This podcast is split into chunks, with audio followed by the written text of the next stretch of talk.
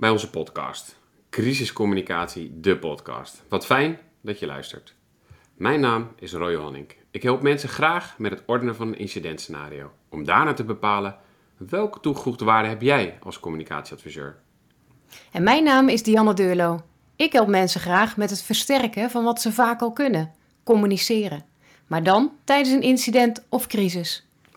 In deze podcast gaan we op zoek naar wat communicatie tijdens een crisis zo bijzonder maakt. Dat kan van alles zijn, zo blijkt iedere keer. Maar wat dat alles is, dat willen wij graag weten. We gaan ook in dit tweede seizoen weer in gesprek met verschillende collega's uit het veld. En wij hebben al van deze gesprekken geleerd. En we hopen ook dat jullie dat gaan doen. Vergeet je niet te abonneren op onze podcast. Veel luister- en leerplezier. We gaan vandaag in gesprek met Lisa Lusink. Lisa is een van de twee eigenaren van Bureau Duwtje. Ruim twaalf jaar geleden richtte zij dat bureau op samen met Joyce Kronen. Ze richtte dat bureau op met het verlangen om het verschil te maken. Met een passie voor stimuleren van gedrag dat voor mensen en maatschappij belangrijk is. Nou, de coronacrisis heeft ons laten zien dat het stimuleren van gedrag meer dan ooit van belang is. En zeker binnen crisiscommunicatie worstelen we daar ook mee. Gedrag en het veranderen van het gedrag. Nou, tijd om vandaag met Lisa dat gesprek aan te gaan. Lisa, welkom. Dankjewel. Um, ja, als we kijken naar gedragsverandering en dan specifiek in crisissituaties, hoe kijk jij daar tegenaan? Ja, in uh, crisissituaties zijn mensen natuurlijk bij uitstek irrationeel. Dus uh, dan uh, nemen we niet meer de tijd om na te denken. En dan, dan hebben we stress. En dan werkt ons brein gewoon veel minder goed. En eigenlijk is dat precies waar ja, mijn vak gedragsverandering over gaat. Dus ik denk dat de kennis over gedragsverandering, waarom mensen doen wat ze doen, hoe we onbewust gestuurd worden, de denkfouten die we maken, ja, dat is gewoon mega relevante informatie uh, rondom crisiscommunicatie, denk ik. Ja, ik wil er heel graag meer van weten. Want uh, we, ja, we weten er denk ik wel wat over. Maar um, volgens mij is er nog heel veel te leren. Uh, in ieder geval voor ons. Um, als je het hebt over ja, je brein werkt minder goed. Uh, kun, je dat, mm -hmm. kun je dat specifieker maken? Wat werkt er dan minder goed in crisistijd bijvoorbeeld? Ja, het is eigenlijk zo, uh, ze zeggen wel eens, er zijn natuurlijk niet, uh, het is geen exacte wetenschap, dus die cijfers is maar meer om een beeld te geven, maar ze zeggen wel eens dat 95% van ons gedrag gestuurd wordt door processen waar we ons niet bewust van zijn. Dus um, de temperatuur, de, de, de geur, de, de wat anderen doen. Continu, we moeten de hele dag zoveel keuzes maken en dat wordt voor het grootste deel gestuurd door hele onbewuste zaken. Nou, als we stress hebben, als er iets spannends gebeurt, of iets heftigs is gebeurd, of iets emotioneels, dan is ons brein helemaal bezet. Dus dan zijn we eigenlijk nauwelijks meer in staat om iets rationeel te overwegen. Of om, nou ja, bijvoorbeeld als je het hebt over crisiscommunicatie, om iets goed te lezen. En dat is denk ik wat ook wel vaak überhaupt in communicatie, en ik denk nog sterker in crisiscommunicatie.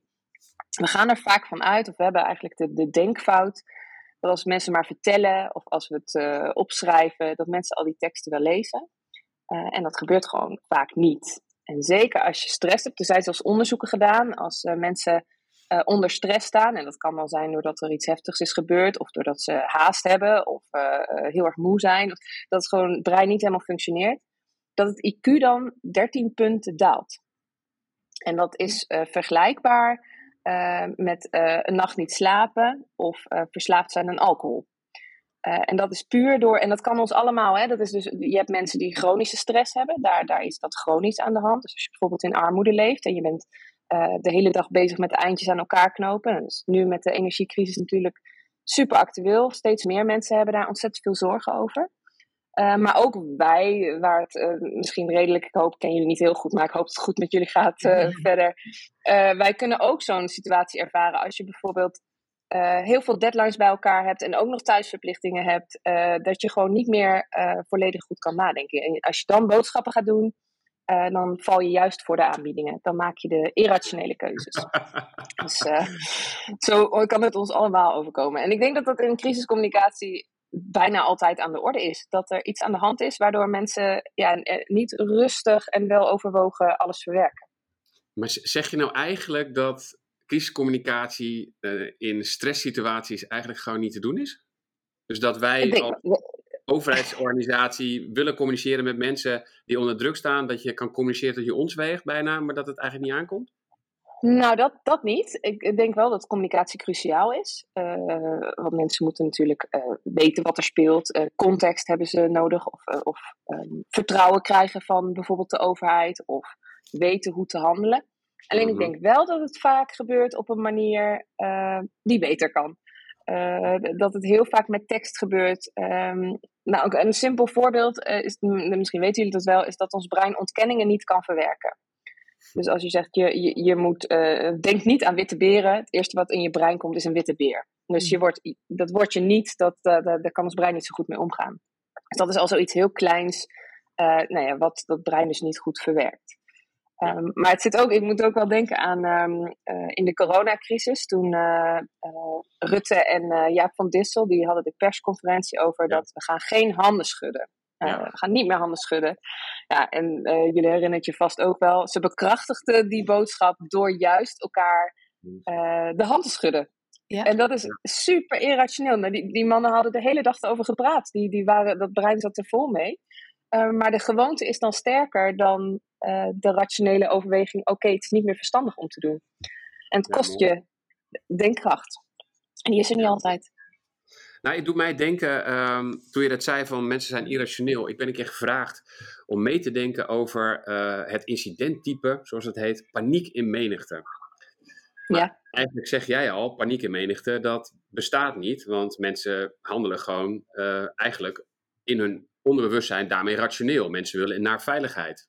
Dat is, dat is, dus je gaat in je onderbewustzijn op zoek naar veiligheid. Of het dan paniek is, nou ja. Ja, je doet eigenlijk je moet doen. Ja, het is een soort oerreactie. Hè? We hebben natuurlijk dat, dat, dat fight, flight. Uh, en die oerreactie hebben we, die zit helemaal in ons geprogrammeerd. Want zeker vanuit de evolu evolutie uh, was het hartstikke goed dat we wegrenden op het moment dat het gevaarlijk was. Alleen in onze hedendaagse maatschappij is dat vaak, ja, past het niet meer helemaal. Het is niet dat we hele dagen aan het overleven zijn. Uh, maar ons systeem reageert soms wel te heftig voor de situatie.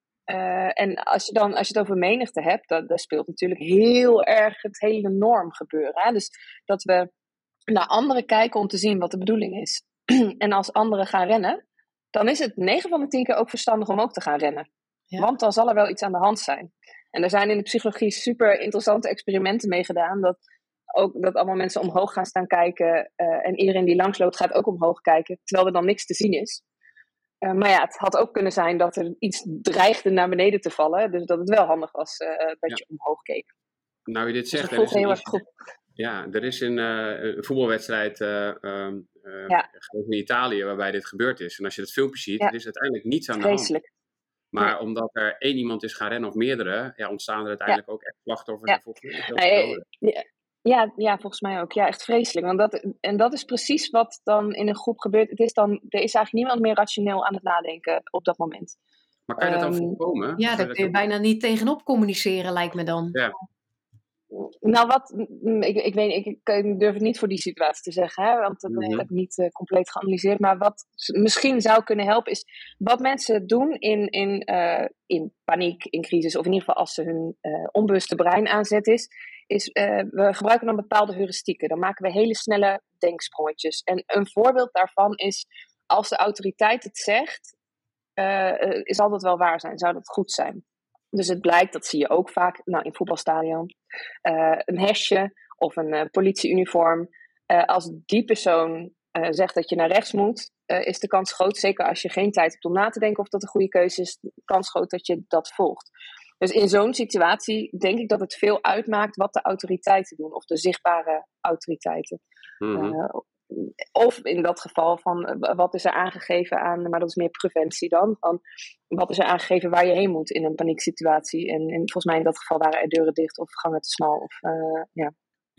ja, dat is vaak zo. Dat is natuurlijk ook de Volendamramp uh, ja. onder meer. Uh, ja. we gaan, en, en mensen gaan ook vaak naar binnen, ja. weet ik uit onderzoek. sorry, naar buiten, waar ze naar binnen gaan. Dan kun je nooddeuren maken en nooduitgangen, nee. maar die zien we gewoon niet.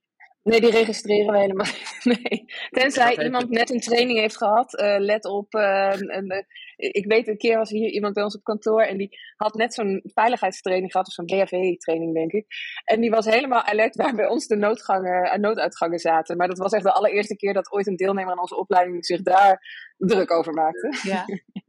Nou, het is wel iets, maar bij mij is dat dan uh, echt van kinds af aan is dat er ingesleten. Dus denk ik logisch dat het er bij mij in zit. Uh, ik ben dochter van een brandweerman en ik doe standaard, serieus, overal waar ik kom. Ik slaap vaak in hotels en het eerste wat ik doe als ik op mijn kamer kom, mijn vriendinnen lachen me altijd uit.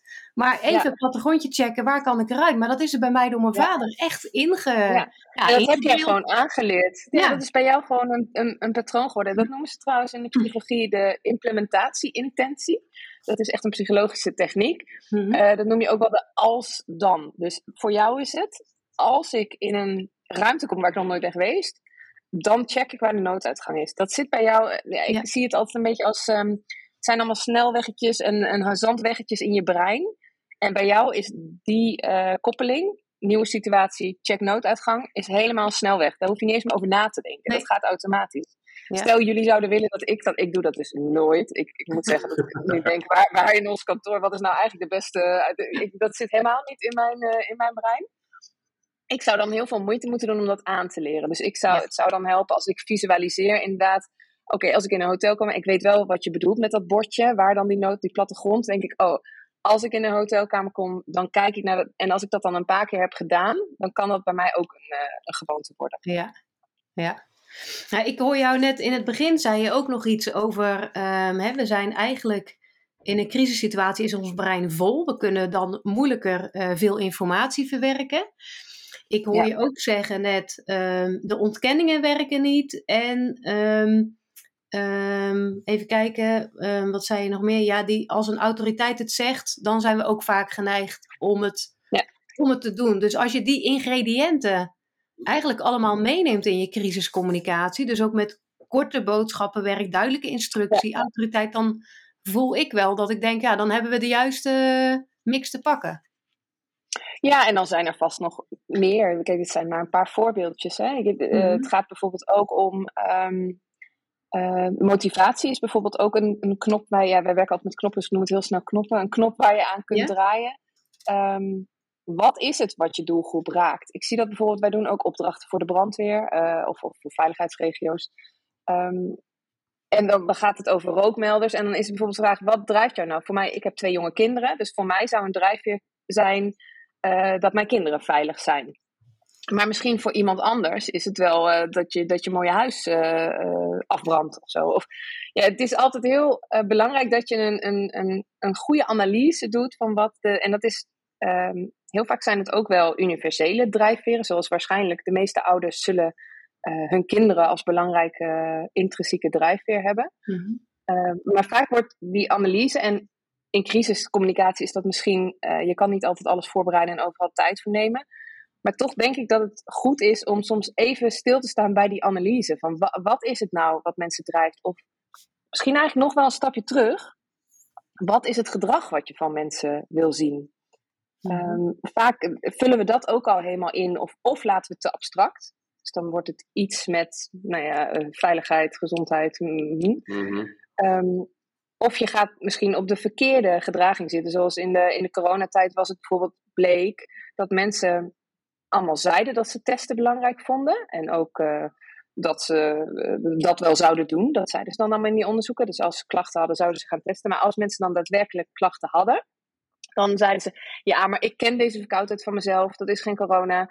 Uh, het is hooikoorts. Of ja, dat heb ik altijd rond deze tijd van het jaar. Dus bij mij zal het geen corona zijn. En dan gingen ze dus toch niet testen. Dus en daar moet je dan specifiek iets mee. Uh, sowieso het doelgedrag testen, maar ook wat, wat houdt die mensen nou tegen? En ja, daar kan je dan net anders op inspelen dan als je het uh, abstracter bekijkt. Als je die, uh, jullie hadden vier knoppen, want ik heb, uh, en aan te raden, het boek zullen we ook wel in, in de onderzetten, zeg maar, dat mensen het boek nog kunnen door, of kunnen bestellen bij jullie. Ik heb echt, ja. ik zei het net in het voorgesprek, ja, complimenten voor de manier waarop jullie dit hebben opgeschreven. En ik hoop dat ik ooit zo'n boek kan schrijven, zei ik tegen dank je, dank je. ja, jullie hebben, jullie hebben vier knoppen, je zei het al, vier knoppen. En volgens mij hebben we er al stiekem twee gehad. Misschien wel drie al. Maar kan je even... Ja, klopt. Misschien, ja, ja, ik kan ze wel even opnoemen. Het, uh, we hebben die knoppen ontwikkeld op basis van heel veel wetenschappelijk onderzoek en praktijkervaring. Er zijn natuurlijk nou, in alle vakgebieden, maar zeker in de psychologie, superveel modellen, theorieën die gedrag verklaren.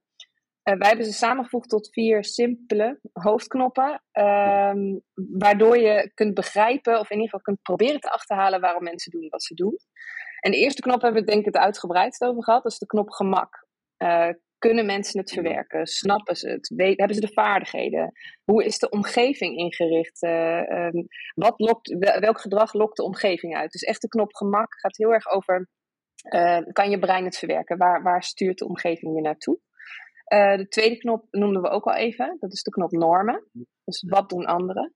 Maar ook wat is je eigen norm? Wat vind je zelf belangrijk? Of wat voor sociale rol heb je? Um, als ik jou aanspreek als dochter van een uh, brandweerman, uh, is dat een andere rol dan als uh, moeder van je kinderen bijvoorbeeld. Ja. Dan kom je in een andere, andere sociale rol en ga je je anders gedragen. Ja. de derde knop noemen we ook al even, motivatie. Misschien interessant daarbij, we hadden het net over die intrinsieke motivatoren. Dus, dus kinderen, veiligheid, dat wat je van binnen drijft. Een andere kant van motivatie is de extrinsieke prikkel. Dus dat is uh, uh, iets vervelends voorkomen, een nadeel voorkomen. Dat kan een boete zijn of, of straf. Uh, bijvoorbeeld eh, eh, dat je als je niet aan, als werkgever aan brandveiligheid houdt, dat daar boetes tegenover staan, bijvoorbeeld. of extrinsiek kan ook zijn een, um, een positieve prikkel. Dus dat je beloning krijgt of dat je complimenten krijgt. daar kan je dan ook weer door beïnvloed worden. en de vierde knop is weerstand. En die is ook eigenlijk, die hebben we nog niet uh, benoemd volgens mij.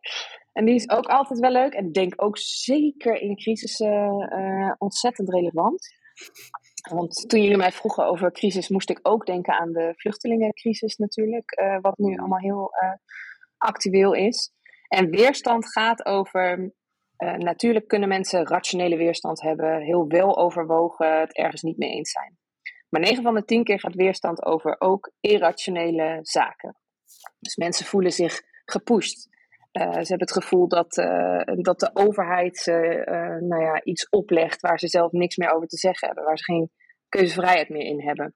Of ze zijn misschien wel heel sceptisch over de overheid of welke boodschappen er dan ook is. Dat zijn weerstanden die um, nou, heel vaak een rol spelen um, in gedrag. En waar we in communicatie vaak de fout maken om argumenten te gaan geven. Natuurlijk is het nuttig en belangrijk om een goed argument te hebben waarom je iets doet. Dat is altijd handig, anders ben je misschien hele onzinnige dingen aan het doen. Maar bij het overtuigen van de ander, zeker als er weerstand speelt, is een argument niet per se altijd het beste. Sterker nog, stel iemand heeft, uh, voelt zich gepusht. Uh, bijvoorbeeld, er komt een AZC eh, bij jou om de hoek. En je hebt het gevoel dat je daar geen keuzevrijheid in hebt, dat jij daar niet in betrokken bent, dan maken de argumenten eigenlijk niet meer zoveel uit. Het ging helemaal niet om die argumenten. Je voelt je gewoon enorm aangetast in je, in je keuzevrijheid. Ja. En wat wij doen als we dan merken dat iemand weerstand heeft, is meer argumenten gaan geven. Mhm. Van, uh, ja, maar het moet in het land opgelost worden en het is een wereldprobleem en het uh, kan niet anders. Maar die argumenten worden, hoe meer je er gaat geven, worden ook steeds zwakker. En wat er dan vaak gebeurt, is dat degene die die weerstand heeft, pakt juist het zwakste argument. En gaat daar helemaal uh, op los. En je krijgt dan juist. Vaak zijn de mensen met weerstand. Weerstand klinkt altijd heel vervelend, hè? als iets wat je moet vermijden, wat je niet moet willen. Maar het is ook een teken van betrokkenheid. Iemand die weerstand heeft, die, die vindt iets, die voelt iets, die, die wil iets. En als je dat goed doet, zou je die weerstand wel kunnen benutten in je voordeel. Ik heb bijvoorbeeld, ik was um, uh, fractievoorzitter in de gemeenteraad. Eh, in mijn uh, gemeente, Zutphen. En eh, bij ons kwam, ik weet even niet meer hoeveel jaar geleden, ik denk zes jaar geleden, echt voor deze crisis die er nu aan de hand is, kwam er een heel groot AZC in een woonwijk. nou, de bewoners gingen daar gelukkig niet met de spandoeken die ik recent in het nieuws heb gezien, maar die bewoners maakten zich ontzettend veel zorgen. En er waren petities en er waren, ze kwamen bij raadsvergaderingen in het publiek zitten. Het was allemaal heel intens. En met een aantal raadsleden zijn wij verspreid uh, gewoon bij die mensen aan de keukentafel gaan zitten of in de woonkamer en in gesprek gaan van waar zit de pijn, wat is de zorg, uh, oprecht geluisterd en die argumenten ook meegenomen in de raadzaal en in uh, aanpassingsvoorstellen, in gesprekken met het COA. Um, uiteindelijk nu uh, was alsnog niet makkelijk. Maar ik las een paar jaar geleden in de krant, werden die mensen geïnterviewd die toen zoveel weerstand hadden tegen de komst van het AZC. En één man, en ik weet nog, die man was echt ontzettend heftig uh, in zijn protest. Hij zei dat hij zich schaamde dat hij zo heftig uh, had gereageerd toen. En dat hij nu trots was dat de wijk uh, dit heeft gedaan met elkaar. En dat die mensen hier nu kunnen wonen. En dat wij als Zutphen dit wel doen. En hoe, hoe lastig het is in het hele land. En dat vond ik een heel mooi voorbeeld van hoe je. Wat er dus achter weerstand zit. Er zit dus eigenlijk nu zit daar een ambassadeur. Ja. Uh, dus als je daar goed mee omgaat, dan ja, is weerstand juist super waardevol. Wat een geniaal frame. Weerstand is betrokkenheid. Ja. Dat ja. is wel, die kan je op een tegeltje zetten hoor. Weerstand is betrokkenheid. ja, maakt het ook minder vervelend voor jezelf. Ja. ben ik ook met je eens. Wat je eigenlijk zegt, want ik, ik, um, ik gebruik wel eens een driehoek uh, daarvoor. En, en, ze zitten ook in jouw verhaal. Uh, de driehoek inhoud, emotie en proces. Ja. En ik hoor je eigenlijk zeggen, uh, en dat geldt denk ik ook in Albergen zo. Hè? Nou, dat, is, dat, dat, is, dat hebben we natuurlijk de afgelopen maanden gezien in Albergen. Dat er dan een AZC komt en mensen denken, hallo, wij zijn niet eens gekend. Het zit puur op het proces. Je bent gewoon ja. niet betrokken geraakt bij. Dus ja. dan moet je het ja. alleen daarover hebben. En wat je inderdaad zegt, van als er dus meer argumenten komen, ja, dan gaan ze, dat, dat herken ik ook uit, me, uit mezelf, uh, uit de dingen die ik mee heb gemaakt in het verleden, dan pakken ze er eentje uit en daar ga je het de hele tijd over hebben. Terwijl je denkt, huh, maar dat is niet... Ja, had ik dat nou maar niet gezegd. Ja, stom van mij. En, nou ja, terwijl het ook gewoon soms is. En ik merk dat ik dat zelf steeds beter doe. Uh, uh, binnen de voetbalclub waar ik in bestuur zit.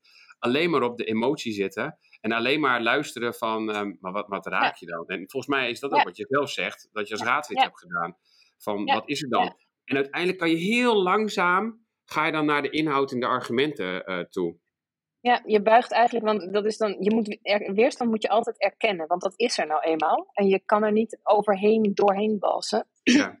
en soms voelt het heel geforceerd, hè, door te zeggen van precies wat jij zegt, van waar zit de pijn en ik begrijp het. En het werkt ook alleen, dat, dat geldt als je het echt oprecht meent. Ik was oprecht geïnteresseerd, die mensen reageerden zo heftig en het waren echt wel hele lieve mensen ook tegelijk. Dus ik wilde echt achterhalen van waar zit het nou in, waardoor ik ook oprecht uh, luisterde en zij ook oprecht wilde vertellen. Ja.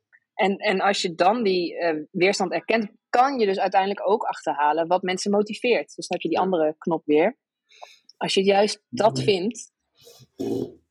Ja, ga door. Ik vind... Ja, als je, als je juist vindt, kijk, als iemand, er was ook iemand bijvoorbeeld, die maakt zich oprecht gewoon puur heel erg druk over de waarde van het huis.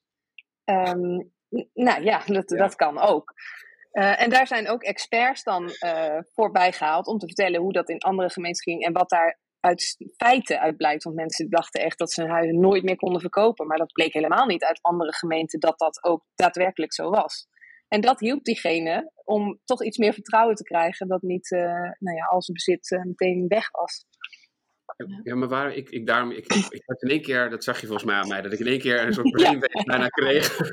maar goed, um, het, betekent dat ook dat wat jullie gedaan hebben, dat het eigenlijk een hele slimme is. Dat je niet, want ik zie steeds meer bij asielcrisis, noem ik hem dan maar even, of uh, bij de vluchtelingencrisis, dat we dan een grootschalige bijeenkomst organiseren om die weerstand op te halen. Ja, ja. Als, onze, als we kijken naar anderen, dan vergroten we daarmee misschien wel de weerstand. Het advies is nou, van ons, knip ze en ga individueel in gesprek. Is dat zo? Ja, zeker. Ja, ik moet, ik moet denken aan, uh, aan jouw voetbalvereniging. Uh, er is een. Um, het blijkt vaak, we denken bijvoorbeeld niet roken bij voetbalverenigingen of misschien straks geen alcohol. Nou, dat is niet echt een onderwerp waar uh, voetbalverenigingen heel blij van worden dat ze daar nu mee aan de slag moeten. Want het ligt, dat roept ook heel veel emoties op. Want mm-hmm. de kantine is bier en je weekend doe je wat je zelf ja. wil. Ja. Um, maar daar blijkt het dus bijvoorbeeld ook vaak dat een paar schreeuwers heel erg tegen zijn en zich ook heel hard laten horen. Maar de meerderheid die je niet hoort, vindt het eigenlijk hartstikke logisch dat je niet staat te roken waar uh, kleine kinderen aan het sporten zijn. Dat, dat, maar die hoor je niet. En vaak luisteren we, en dat is in die bijeenkomsten ook, van ja, op zo'n bijeenkomst staan er ook altijd wel een paar mensen die uh, enorm tegen zijn, die een hele sterke mening hebben. En dan de rest van het publiek, ja, kijkt daar natuurlijk naar en die volgt dat. Vaak zijn dat ook wel, wel het over autoriteit, vaak zijn dat ook wel ja, iemand die heel bedeesd is, die hoor je niet zo snel. Die pittige types staan vaak juist het hardste mening te verkondigen. En ja, dat, als we het zelf niet zo goed weten, als we het spannend vinden, lastig vinden, onzeker zijn, ja, volgen we dat gewoon. Ja. Hm. Dus de tip is wel, zorg dat je individueel het liefst in gesprek houdt in kleine groepjes, niet zo'n grote, grote, grote zaal. Ja, en bij heel veel van, kijk, ik zeg je moet gedrag analyseren, je moet met mensen praten. En denken mensen vaak, oh, dat kost allemaal hartstikke veel tijd en ik heb het hartstikke druk, ik heb er geen tijd voor. Ik ben ervan overtuigd dat dat meer oplevert. Het is niet alleen dat je die mensen uh, aandacht geeft, zij vertellen dat ook weer verder aan anderen. En mhm. door een echt gesprek te voeren, kom je achter veel meer informatie.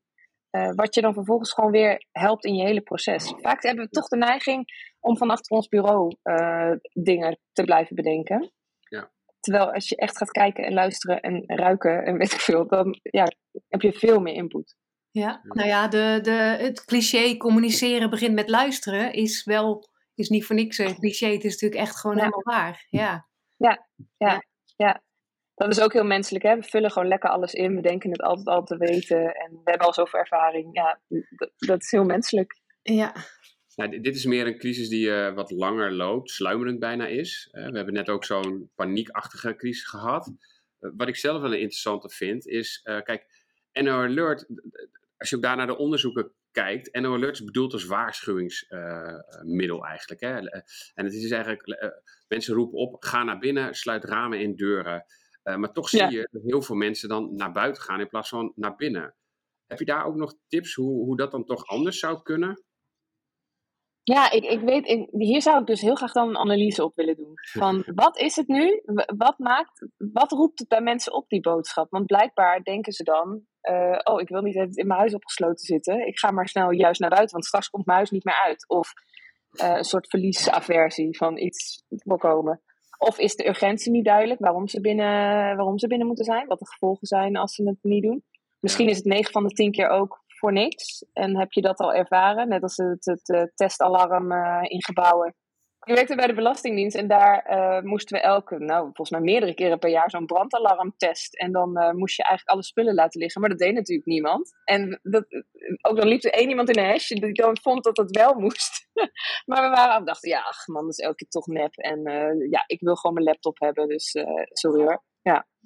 Maar, maar, maar dus die vier knoppen kunnen elkaar dus ook tegen gaan spreken. Want ook al is er dus een autoriteit, hè, je, je, je motivatie, of je kijkt misschien naar de andere, ja, maar niemand neemt dat. Dus het bystander effect hè, uh, is het dan misschien meer. Uh, dus, dus die kunnen elkaar ook tegenspreken.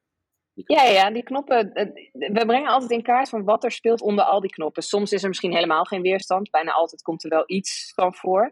En dan ga je vervolgens kijken wat heeft het meeste wat speelt de grootste rol? Wat heeft de meeste impact op het gedrag? En hoe werken ze samen? Want soms moet je inderdaad en iets doen aan de norm, en moet je de juiste motivator aanspreken. Dus het, eh, dat is eigenlijk ook, het, het is geen uh, knippen en plakken. Het is niet dat je inderdaad als je zegt, oh, als het woordje ontkenning, uh, als je niet meer een ontkenning gebruikt, dan komt het allemaal goed. Of als je een hele concrete instructie geeft, ben je er. Het is altijd een puzzel. en dat is misschien ook nog wel een die interessant is.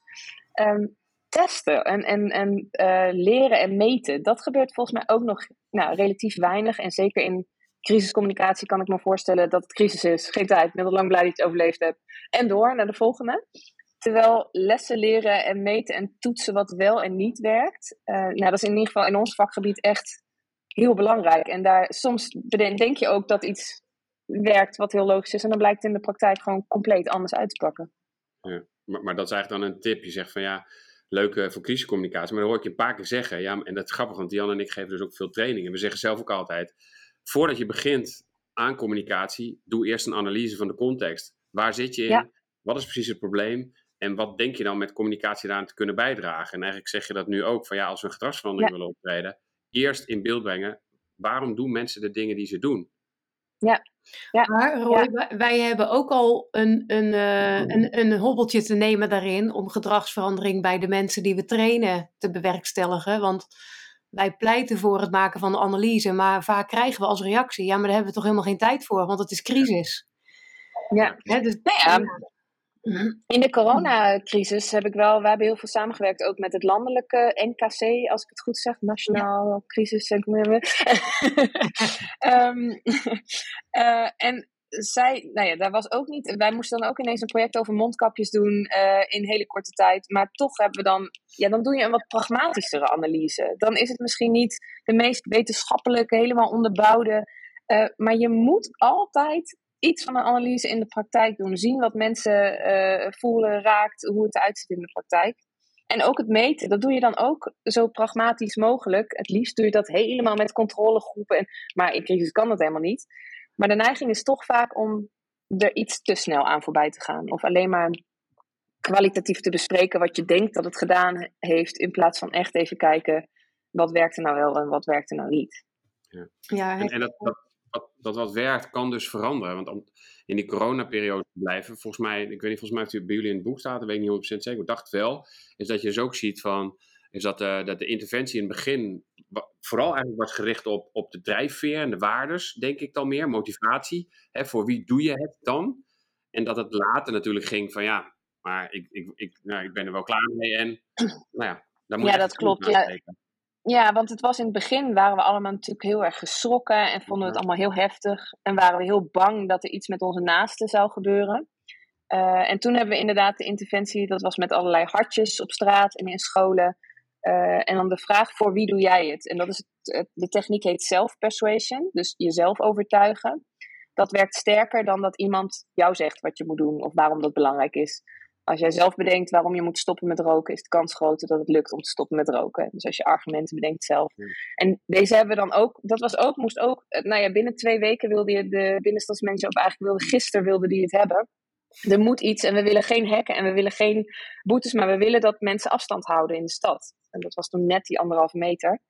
En toen hebben we echt getest, zijn we eerst met prototypes gewoon in de stad gaan staan, met, met papieren. En zeiden we, wat roept deze vraag bij u op? En we hebben echt toen, was best wel indrukwekkend. Sommige mensen werden heel emotioneel of, of iemand ging heel lief over zijn oma praten. En voor wie doe jij het, dat afstand houden, werd ineens niet dat stomme afstand houden, maar werd veel meer uh, even actief gemaakt waarvoor je dat deed. En die werkte toen heel goed. Maar um, een tijd later, in die tweede golf, waren we natuurlijk allemaal wel wat sceptischer van, nou, hoe erg is het nou en ben er wel klaar mee? En dan hebben we dus geadviseerd om niet die interventie weer in te zetten. Want dan kan die juist averechts gaan werken. Want dan denk je, ja, voor wie doe jij? Ik ben helemaal niet meer gemotiveerd. Ik had echt verwacht dat boksen het normaal zou worden. Ja, ja, ik denk dat het echt wel een stuk moeilijker gaat zijn nu hoor. Ja. Ik merk ook, ik was inderdaad laatst op een verjaardag en iedereen deed wat anders. Ik, ik van, van zoenen tot boksen tot ellebogen tot handen. Ik, ik, iemand deed ook helemaal niks, die deed zo afstand. Dus ik, ik, ik, eh, ik weet het niet meer. Nee, ik denk dat deze echt super moeilijk is, omdat het echt de motivatie en de norm is compleet onduidelijk nu. Uh, de, de, ik denk als je nu zomaar in gaat voeren van uh, we gaan een mondkapje dragen weer, dan, dan moet er wel een goede reden voor zijn. En dan moet het ook wel bijvoorbeeld zoals in de trein was het op een gegeven moment, ja, het hoeft niet meer, maar het mag wel. En nou, toen was het ook compleet, of dan op perron niet, in de trein, ik weet niet, het was complete verwarring. Waardoor mensen dan denken, ja, dan doe ik het ook gewoon niet, als het zo uh, onduidelijk is. Ja, ik ben heel benieuwd, want het is nu nog niet echt een aan. Kijk, toen gingen we echt in een aanloop ergens naartoe. En als je nu ineens zoiets zou invoeren, vraag ik me af of je de norm uh, meekrijgt. Ja. En de motivatie, zeg je, dat wordt al helemaal ingewikkeld. We zitten bijna, denk ik, vooral op weerstand. We zijn sceptisch ja, mensen, de boodschapper. Ja. ja, mensen zijn heel sceptisch nu. En ook, um, ja, ik, ik denk dat je dan ik denk dat je bijna meer kwaad doet als je zo'n maatregel, want als je niet goed kan onderbouwen waarom die dan echt heel erg nodig is en wat het dan echt gaat toevoegen, dat je hem dan beter niet kan doen, omdat mensen dan nog sceptischer worden over het geheel. En überhaupt denken, nou, ga ik ook niet testen en dat soort dingen. Ja, misschien dus je heel moet kiezen. Ja, als je het niet doet, dat, je, um, dat mensen het misschien toch uit zichzelf gaan doen. Want ik had bijvoorbeeld pas eh, vorige week, was het heel druk in de supermarkt. Toen had ik bijna zoiets van, oeh, ik zou hem eigenlijk wel weer op willen zetten. Ik had hem niet bij me. Maar ik denk dat als het uit mensen zelf komt, laat dat dan gebeuren op die manier. Dat is misschien nog sterker dan dat je nu zo'n interventie gaat doen. Ja, ik denk dat je nu te vroeg zou zijn, maar je ziet inderdaad al wel dat meer mensen toch met mondkapjes lopen, inderdaad. Ja. als je dat op een gegeven moment kan versterken, dat kan, dat kan wel werken. Maar als je hem nu koud erin zou gooien, heb ik er weinig uh, vertrouwen in. Ja. ja. Hey, ik, wil, ik zou nog één ding aan willen stippen. En dat denk dat ook in de uh, coronacommunicatie heel erg heeft gespeeld. Maar dat zal denk ik bij klanten van jullie die uh, ja, overheidsdomein zitten altijd spelen, is de ethiek. Want mm -hmm. wil met communicatie gedrag veranderen. En ja, ja de vraag is hoe, uh, hoe, hoe, ver ga je daarin en hoe ga je daarmee om? Want je moet daarin ook openheid van zaken geven, volgens mij.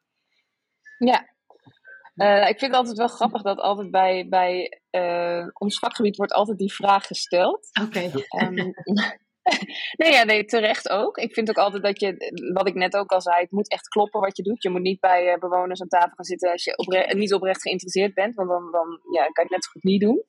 Um, en zo, nou ja, wat betreft, wij doen ons werk ook zo. Wij doen alleen vraagstukken waar we achter staan. Dus het moet voor ons gewoon kloppen. Uh, daardoor zeggen we ook wel regelmatig nee tegen een uh, opdrachtgever. Maar aan de andere kant denk ik, als je niets doet, als je niet nadenkt over je communicatie, over je beleid, um, dan kan dat soms ook juist in het nadeel van mensen zijn. Bijvoorbeeld hoe nu de supermarkt is ingericht, is het ingericht op ongezonde keuzes. Of hoe onze maatschappij ingericht is, is het klimaattechnisch meestal niet de beste optie als je dan niet nadenkt over waarom mensen doen wat ze doen en je gaat zorgen dat je de omgeving zo inricht dat, nou ja, wat wij dan bijvoorbeeld als je vanuit de overheid kijkt, wat wij politiek met elkaar hebben gekozen, dat we gezondheid belangrijk vinden of dat we klimaat belangrijk vinden. Als je kennis van gedrag inzet om de omgeving en het beleid zo in te richten dat mensen makkelijker of, of prettiger het gewenste gedrag vertonen, gezond zijn, uh, duurzame keuze, dan vind ik dat eigenlijk juist heel goed. Want als je niks doet, maken mensen nu dus automatisch vaak de ongezondere keuze. En dat, het kan je ook afvragen hoe ethisch dat is. Ja, ja, hm. ja ik snap wat je zegt. Um, maar, als je, zeg maar als je voor de overheid um, uh, communicatiestrategieën bedenkt, die, die als doel hebben gedragsverandering, is het dan niet zo dat je wel ook open moet zijn over die punten die je kiest van, om dat gedrag te veranderen. Dus dat je dat, dat, je dat ook dus moet benoemen, gewoon uh, expliciet. Ja, je bedoelt dat uh, bijvoorbeeld de overheid heeft als doel dat uh, kinderen minder suiker binnenkrijgen of zo. Mm -hmm. Bijvoorbeeld dat je, dat je heel, heel, ja, dat lijkt mij heel belangrijk. Ik denk transparantie sowieso heel belangrijk is. En je kunt ook transparant zijn over dat je gedragskennis inzet. Ja. Blijkt ook trouwens uit onderzoek als je uh, wat las ik laatst nou voor onderzoek? Oh ja, dat ging over um, uh, tijdens congressen de vegetarische lunchoptie. Oh, of ja. dat de standaard was of niet. Uh, en het bleek een heel groot effect te hebben als de lunch standaard vegetarisch was. en mensen moesten actief zeggen, nou ik heb liever vlees of vis. dan, dan steeg het aantal mensen wat voor een vegetarische lunch ging. En daar hebben ze ook onderzocht. Um, hebben ze mensen achteraf gezegd van nou we hebben dit we hebben deze standaard optie bewust neergezet, zodat je voor de vegetarische optie ging. En bijna iedereen was daar positief over. Mensen vonden het nog steeds hartstikke goed. Dus vaak zelfs als mensen weten dat ze beïnvloed worden, of dat, ja. Uh, dan werkt het nog steeds. Alleen dan moeten ze, kijk, als het andersom was geweest, of als het uh, is om jou juist vet te mesten, wat, wat dus nu heel veel commerciële partijen als doel hebben, jou lekker verslaafd maken aan suiker en vet. Mm -hmm dat wordt natuurlijk niet zo gezegd dat ze dat daarom doen. Dus, eh, en het blijkt dus als het, bij, als het doel klopt, bij, vaak gaat het ook bij gedragsverandering over dingen die we eigenlijk wel willen, ja. maar die we uitstellen of die we net niet, dat net niet lukt om onze gewoonte aan te passen. Ja, dan, als we dan horen dat iemand een uh, techniek heeft ingezet om ons te helpen eigenlijk mm -hmm. om dat te doen, en dan ja, vinden we dat eigenlijk wel prima. Dus je kunt het er ook nog bij zeggen. Dan krijgen we dus dat duwtje in de rug. Dat goede duwtje. Ja, ja. en die hebben we heel vaak nodig. jullie naam vandaan. Hè? Dat, zo is jullie naam toch ontstaan, had ik gelezen. Ja, ja. ja, klopt. Ja, wij hadden eerst een hele ingewikkelde naam. En toen was ik aan iemand aan het uitleggen wat, uh, wat wij deden. En toen zei hij, ja, je hebt nu drie keer duwtje gezegd in deze ja. zin. Wil je het alsjeblieft gewoon duwtje noemen? Oh ja. Geniaal, ja. Dank je. Ja. Maar, maar eigenlijk, als ik dan dit samenvat, uh, en ook weer naar die NR Alert toe, is dat je dus eigenlijk explicieter gewoon moet maken. Wat is het doel? Hè, um, zodat wij um, nou, ervoor willen zorgen dat jullie in veiligheid uh, komen. Hè, want ja. als ik het niet expliciet maak, uh, zeker tijdens een crisis, omdat het dus al moeilijk is voor ons in ons hoofd. Hè, mm -hmm. Dus moeilijk te verwerken. Dan ga ik ook niet eens zeggen waarom het is. Of niet duidelijk zeggen waar het is. Ja, dan maak ik de keuze die ik altijd maak. Dan doe ik het niet. Ehm, Ja, ik ben bij een NO Alert, ja, de meeste mensen denk ik, als ik iets hoor, eh, ook in de straat. Eh, vorige week eh, of een paar weken terug hadden we eh, wateroverlast in de straat. Ja, mijn zoontje, het eerste wat hij doet, was een telefoon pakken Is en en filmen. Gewoon, kijk eens, en ik heb het gefilmd op, pap. Ja, ja, niet, ja. niet mij ons waarschuwen, ehm, maar dat geldt daar ook. We gaan even kijken, we gaan, god, wat is er Ja. aan de hand? En ja, ik heb ja, dus mensen weggestuurd bij, bij incidenten in de buurt. Ja, Van, joh, ja, ga nou eens weg. ja. ja. Laat- maar dat is, ook heel, ja, dat is ook heel raar gedrag eigenlijk. Ja. Maar, maar, maar is dat, dat, dat, dat is het, hoe komt het dat we dat dan doen? Want jij zegt, eh, veel is eh, uit nou, bijna de oertijd. Maar waarom gaan we dan Mhm. toch ook naar incidenten en crisis toe? Waarom is er ramptoerisme? Waarom? Ja, ja. ja ik, ik denk dat dat ook echt een soort, ehm, hoe noem je dat? Zo'n zo, zo'n soort, ehm, ja, ik wou, verslaving is niet het goede, goede woord, maar een beetje zo'n zo'n excitement trillen. Dat we gewoon, dat, dat we op, zo, net als dat we op suiker afgaan, dat we gewoon, er gebeurt iets, oh, oh, dat vinden we spannend en eh, interessant. En, eh, en we willen ook altijd ehm, eh, erbij horen. Eh, dus als er al, we willen het niet missen. We willen niet het idee hebben dat wij eh, eh, iets missen en anderen het wel zien en er cool mee doen. Ja, het is natuurlijk rationeel gezien echt super raar gedrag. Vooral, nou ja, vaak is er wat heftigs gebeurd en daar hoef je helemaal niet naar te kijken. Je helpt of je bent weg. Rationeel. Maar in die Mhm. situatie komt er een soort, komen er allerlei stofjes in ons brein waardoor we een beetje ja, eh, gehyped worden en dingen doen die niet helemaal eh, horen. FOMO, Yes. Ja. Maar FOMO hebben we ook heel Ja. erg. fear of missing Ja. out. Maar dan is het ook fear Ja. of missing out niet alleen maar online, maar ook gewoon offline. Ja. Van, Ja. eh, en ik ben nu een podcast aan het luisteren, ook aanrader, eh, van, naar Project X Haren, wat nu tien jaar geleden is. Eh, drie afleveringen. En in die eerste gaat het daar ook over. Spreken ze ook mensen van, even, waarom ging je tien jaar geleden eigenlijk daar naartoe? Ja, Ja. ja. Ja, Ja, dat deden we altijd. En eh, ja, ik Ja. wil erbij zijn. Want Ja. het, het is ook Ja. vijf minuten fietsen. Die dachten niet dat Ja. er straks iets gebeurt. En als er niks gebeurt, nou prima, hebben we ook een leuke avond gehad. verlies ik er ook wat, niks. Was ik erbij. dus, Ja. eh, dat- Ja, ja, ja. Ja, plat. ja, je wil gewoon cool zijn. Dat willen we allemaal maar- nog steeds. Zijn, Terug dan, kan je- dat gedrag kan je toch ook veranderen? Toch? Als je een goede analyse doet. Oh, jongens.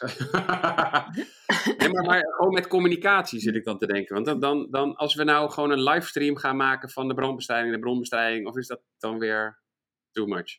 Ik Ja, nee, ik denk niet dat dat. Want kijk, dan, dan ga je dus dat mensen die. Want mensen nemen een, niet een weloverwogen beslissing. Hè. Die fietsen er langs. Of jouw Ja. zoontje, die rent er gewoon meteen heen. Dat is een. Eh, ja, er is geen denktijd. Dat is gewoon je automatische impulsieve systeem die jou daarheen stuurt. Eh, en dan moet er dus in dat moment iets gebeuren om iemand dat niet. Dat iemand even tegen. Ja, daar ga je toch niet heen. Eh, dat, ja, dat. Ja. Dat je een bepaalde schaamte, dat zou misschien nog wel een interessante zijn, dat je een bepaalde schaamte daaromheen activeert. Dus dat het heel gênant is dat je daarbij gaat staan.